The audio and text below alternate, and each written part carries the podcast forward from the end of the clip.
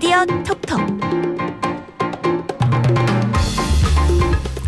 이번 주 화제가 된 미디어와 저널리즘 이슈를 풀어봅니다. 미디어 톡톡 아고라의 든든한 민정 라인 민동기 기자 정상근 기자 함께합니다. 안녕하세요. 네, 안녕하십니까. 예. 코로나 10만 시대 다들 안녕하십니까?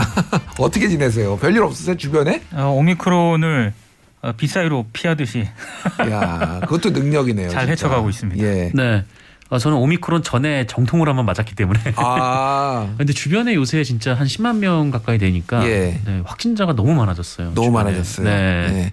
일단 제 경우부터 말씀드리면은 저희 회사에 어 40%가 가족이 확진돼 가지고 지금 격리 중에 있고요. 뭐 회사 이 인원이 많지는 않습니다만. 음. 그리고 제가 뭐 이런저런 여기 다 마찬가지지만 이런저런 방송국 다니잖아요. 거의 모든 프로그램마다 막 한 명 한두 명씩 확진자가 다 있어 가 아니면 어, 그러니까요. 격리자. 네. 제 주변에는 저도 이제 방송 몇 군데 다니지 않습니까? 예. 예. 어느 순간부터 어, 몇몇 분이 안 보여요. 어. 그러면 어디 갔냐고 물어보면 예. 다 자가격리 중이라고. 그렇군요. 네. 네. 작가님들이 요새 그렇게 전화가 옵니다. 네. 아. 갑자기 어느 한 분이 지금 확진 걸려가지고 아, 네. 예. 급하게 그거 좀 네. 예, 일상 용어로 수 있냐고. 땜빵. 어, 그렇죠. 네. 땜빵 좀 급하게 해달라고. 방송계의 납과 같은 존재이다. 아, 그렇군요. 언제든지, 예, 아, 투입될 수 있습니다. 예, 관리, 몸 관리 잘 하시고, 우리 청취자분들도 확진되지 않도록 주의하시기 바라고요 예, 본격적으로 들어가겠습니다. 자, 검언 유착 보도 관련해서인데, 자, 꽤 됐어요, 벌써. 그게 벌써 2년 전이네요. 2년 됐죠. 예. 네. 2020년 3월이었는데 MBC가 검언 유착 그러니까 정확하게는 채널 A와 그 한동훈 검사 뭐 요 사이에 검언 유착 보도를 하기 3시간 전에 이 방송 리포트가 당사자인 한동훈 검사장에게 사전 유출된 정황이 드러났다고 하는데 이게 어떻게 된 건가 경위가? 네, 어, 일단 이 사건은 이 한동훈 검사장이 채널A 이동재 기자와 공모를 해서 예. 어, 유시민 전 노무현 재단 이사장을 수사하기 위해 이 수감 중이던 관계자를 협박 회유했다. 이런 그렇죠. 주장이었습니다. 그렇죠. 그런 네. 내용이었죠. 그런 예, 예. 내용의 주장이었고요. 예, 예, 예, 예. 이것이 이제 MBC 보도를 통해서 보도가 됐는데 어, 이 사건 보도 이후에 이제 수사가 이어졌고 어, 그리고 이제 법원에서까지 나왔던 이제 최종 결론은 이동재 기자의 취재윤리 위반. 네, 법적으로는 문제가 없지만 도덕적으로는 문제가 있다. 음. 네, 이런 이제 법원의 판단이었던 거고요. 그러니까 한마디로 얘기하면 1심에서 무죄가 났어요. 그죠? 네, 무죄가 예, 났습니다. 그렇죠. 네. 예. 어, 어쨌든 이 법원에서는 이 두 사람의 공모 관계를 입증할 만한 증거가 없는 상황이었는데 예. 어, 당시 그 이동재 기자가 이 사건이 불거지고 휴대전화를 초기화했었고요. 예. 어, 그리고 한동훈 검사장은 휴대전화를 제출하지 않다가 압수수색 이후에는 이제 비밀번호를 알려주지 않음으로써 음. 어, 수사가 좀 답보 상태였었습니다. 예. 그래서 이 사건이 이렇게 좀 마무리되는 건가 싶었는데, 근데 최근에 이제 새로운 사실들이 보도가 되기 시작한 거죠. 예. 어, 그 중에 일단 이 한동훈 검사장이 그 MBC 리포트, 그러니까 이 문제의 이제 보도를 어, 방송 전에 건네받았다. 음. 네, 이런 내용이 드러났습니다. 이게 어떻게 지금 드러나고 있냐면 이 채널A 내부 관계자들끼리의 이제 그 어, 톡 대화 내용. 예. 근데 이것이 이제 원래 법원에 이제 증거로 제출이 됐다라는 거고. 문자 메시지 메신저가 오가는 거 중에 그런 내용이 있다라는 거죠. 미리 받았다는 내용이. 그렇죠. 네네. 어. 그 중에 이제 그런 내용이 있다라는 거죠. 그러니까 채널 A가 MBC로부터 이제 먼저 그 보도 내용을 확보를 해서 한동훈 검사장에게 전한 내용이 이제 그 대화 내용에 들어가 있는데 어 그럼 이 채널 A는 그 보도를 어떻게 입수했는가? 뭐 이 부분에 대해서는 현재 MBC가 조사 중에 있습니다. 아, 아직 그건 경위는 안 밝혀진 거예요. 그러면은 그렇죠. 경위는- 채널 A에서 한동훈 검사장으로 갔다. 여기까지만 이제 그거는 네. 아는데 MBC에 누군가가 유출을 했는데 그게 누군지 뭐 이거는 네. 아직 안 밝혀졌다. 네네. 아, 예. 자체 조사 중이라고 하는데 예. 그게 조금 이상한 대목이 있는 게요. 그 MBC 기자들이 작성해서 원래 내부 전산망에 기사를 리포트로 올려놓잖아요. 예. 그럼 그거를 데스크가 데스킹을 보죠. 음. 예, 근데 그 데스킹을 본 기사가 채널 A 쪽으로 유출이 된 게 아니라 예.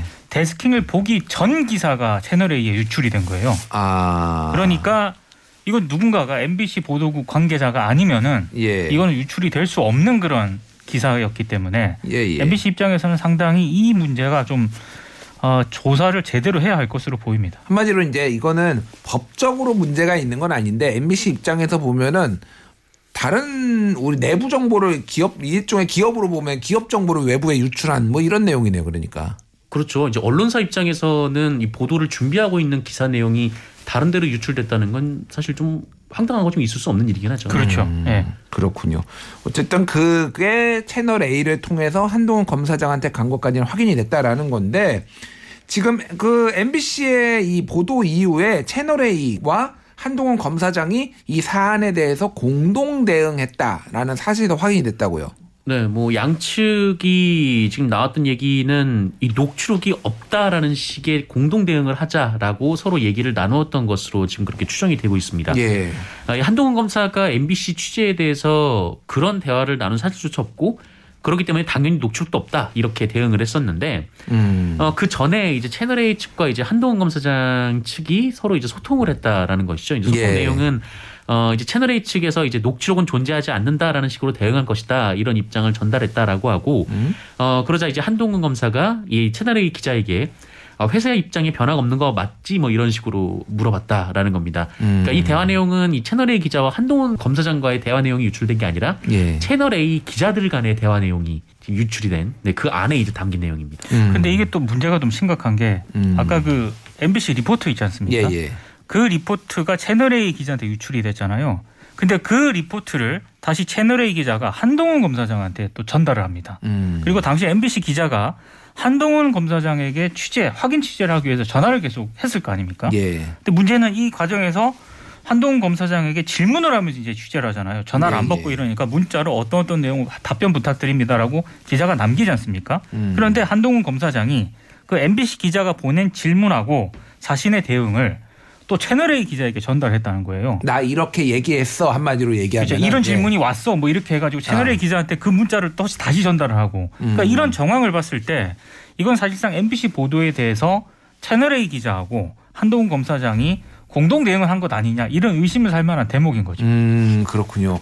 근데 이제 청취자분들이 또 이제 헷갈릴 수가 있어요. 그럼 공동 대응하면 안 되는 거야? 뭐 이렇게 또 생각하실 수도 있고 뭐 공동 대응이라니 무슨 말이야라고 하는데 이거 두 분의 생각은 어떤가요? 공동 대응하면 안 되는 건가요? 아니면 어떤가요? 정상 기자는? 뭐 쉽게 얘기하면 이제 입을 맞췄다라는 거죠. 음. 그러니까 의혹이 제기가 됐고 여기에 대해서 뭐 양측이 이제 입을 맞췄다는 건데 글쎄요, 뭐 이게 법적으로 문제가 있는지는 뭐 제가 법조인이 아니라서 모르겠지만, 근데 이제 채널 A 같은 경우는 언론사 아닙니까? 예 예. 네.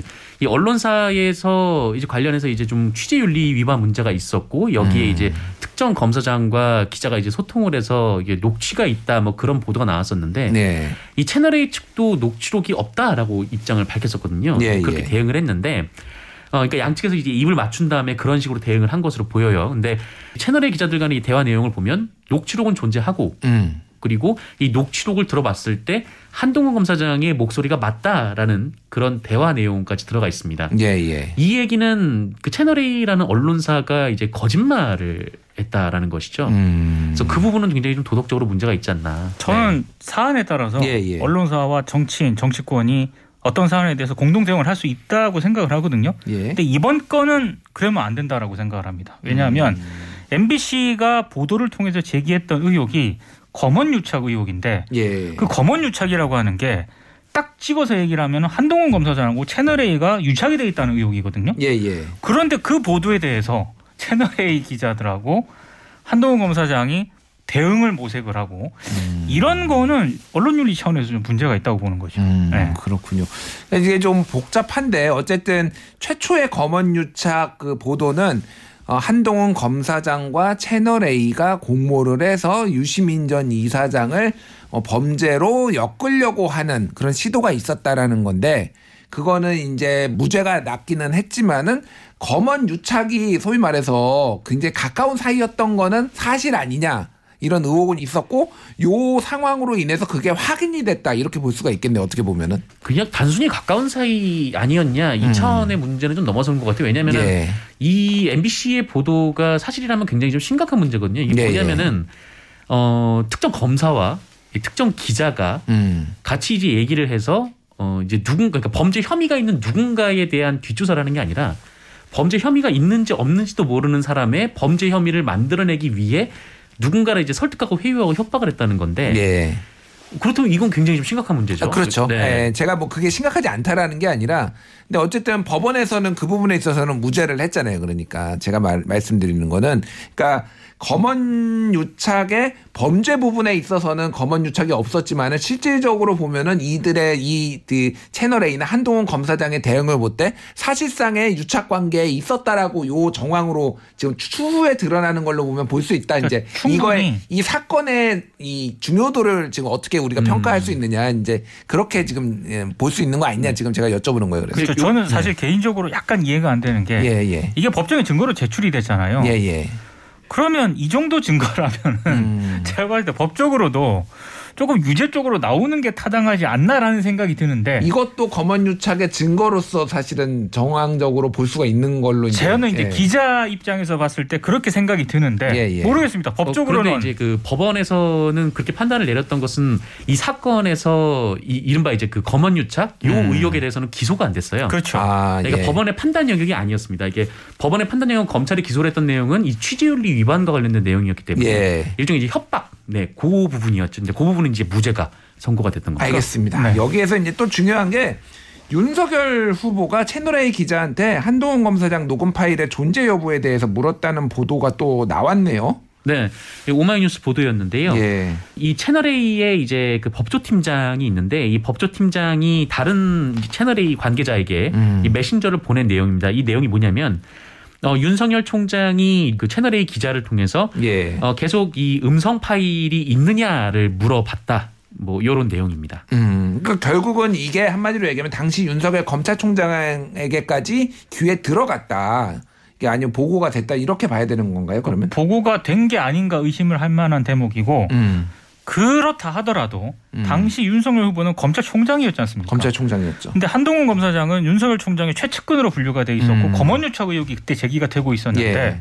자신의 최측근을 위해서 검찰총장이 그것도 음. 현직이 다른 어떤 채널의 기자한테 전화를 걸어가지고 어떻게 되느냐 그걸 물어본다는 것그 자체가 음. 대단히 좀 이례적인 거고 예. 이건 매우 좀 이상하게 생각할 대목이 있는 거죠. 그렇죠. 네. 그렇게 직 접 챙기는 거 이를테면은 무슨 국세청장이 뭐 물어본다든지 이거 자기 측근 어떻게 된 거냐 음. 뭐 이런 건 생각해 보면은 이상한 거죠. 뭐 행안부 장관이 갑자기 전화해가지고 어떻게 네. 된 거냐 물어보는 거 이런 거하고 좀 비슷하게 생각해 보면 그렇죠. 이상하다라고 네. 이례적이다라고 볼 수가 있겠습니다. 물론 불법은 아니에요. 불법은 아니지만은 이상하다. 왜냐하면 지금 대선 직전이라서 민감하니까 음. 우리가 또 정확하게 가름하는 타줘야 됩니다. 불법은 아니지만 이상하다 이렇게 볼 수가 있겠 습니다. 예, 일단 여기까지 하고요. 잠시 전하는 말씀 듣고 다시 오겠습니다.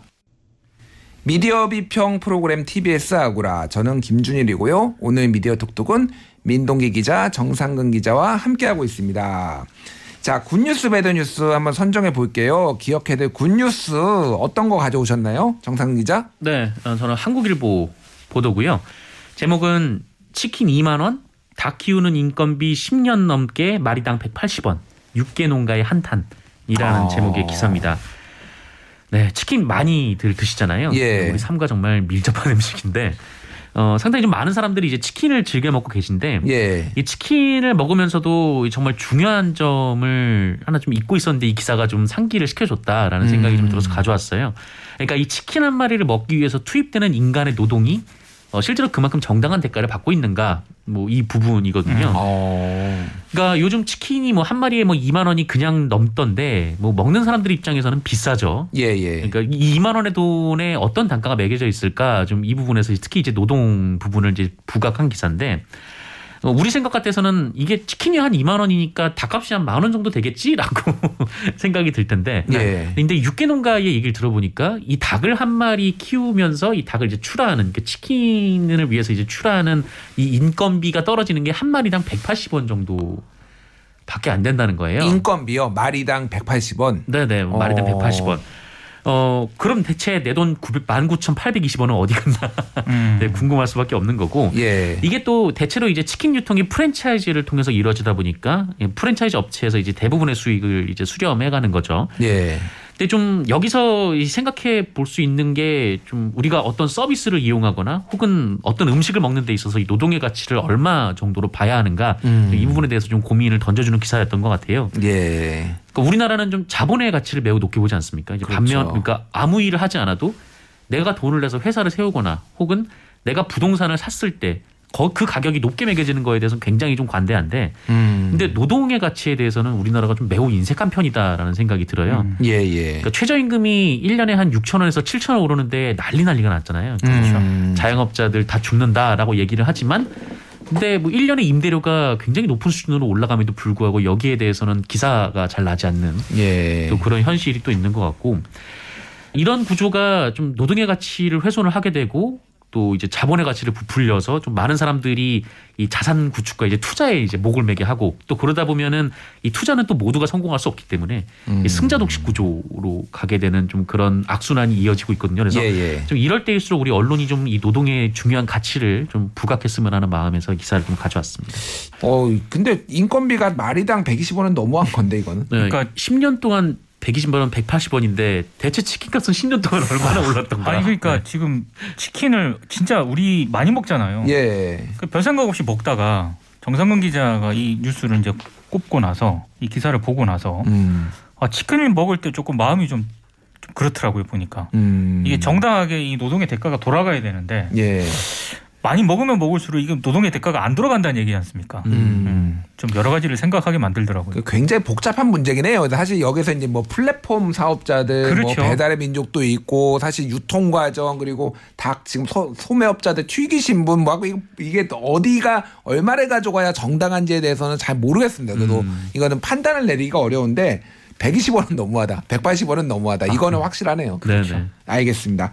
자, 그럼 민동기 기자가 꼽은 좋은 뉴스 한번 살펴볼까요? 저는 한겨레 기사를 가져왔는데요. 한겨레가 유권자와 함께하는 대선 정책이라는 시리즈를 내고 있거든요. 예. 저희가 이 시리즈를 유심히 보는 이유는 대선 후보들 요즘 정책 엄청나게 내놓지 않습니까? 음? 근데 그 정책에 대한 뭐 공약 검증 이런 거는 워낙에 이제 많이 얘기를 했는데 예.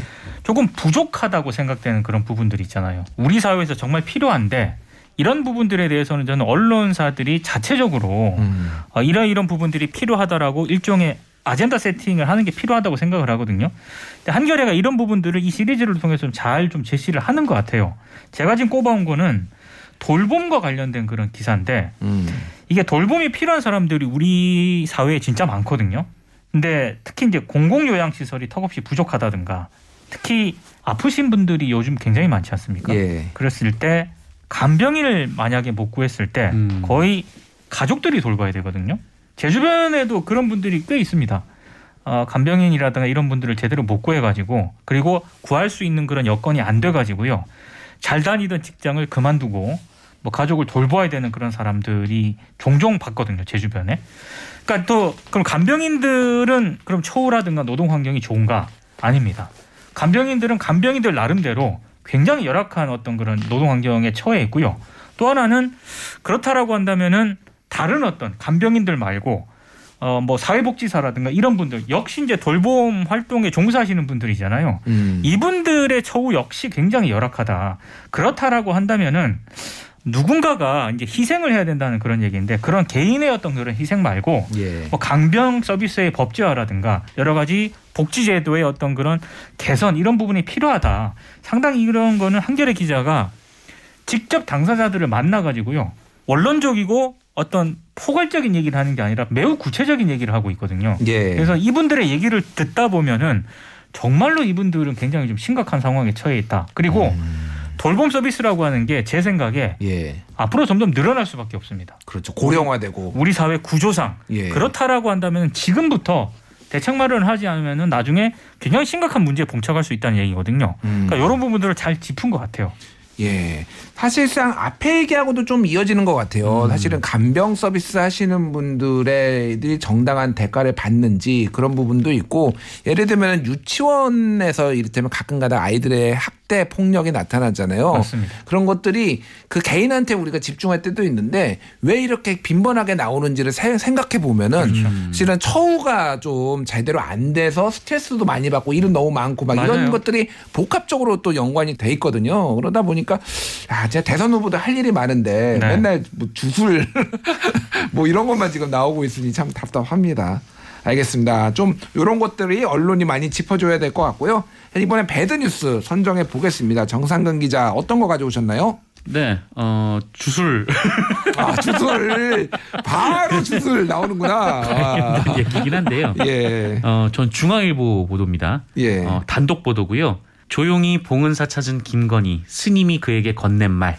예. 네. 이라는 아주 감성적인 제목의 저 이거 봤어요. 네. 기사 봤는데 그 사진 김건 씨 사진이 있는데 그. 밑에 이제 캡션이라고 하죠. 사진 설명 독자, 독자 제공. 제공. 그런데 전혀 독자가 제공한 것 같지 않게 너무 단아한 모습으로 있어서 이게 독자 제공 맞아? 딱그 생각 들던데. 그렇습니다. 그 포즈를 사진을 찍기 위해서는 좀 해상도를 감안하더라도 예. 어 그렇게 멀리 떨어져서 찍은 사진이 아니에요.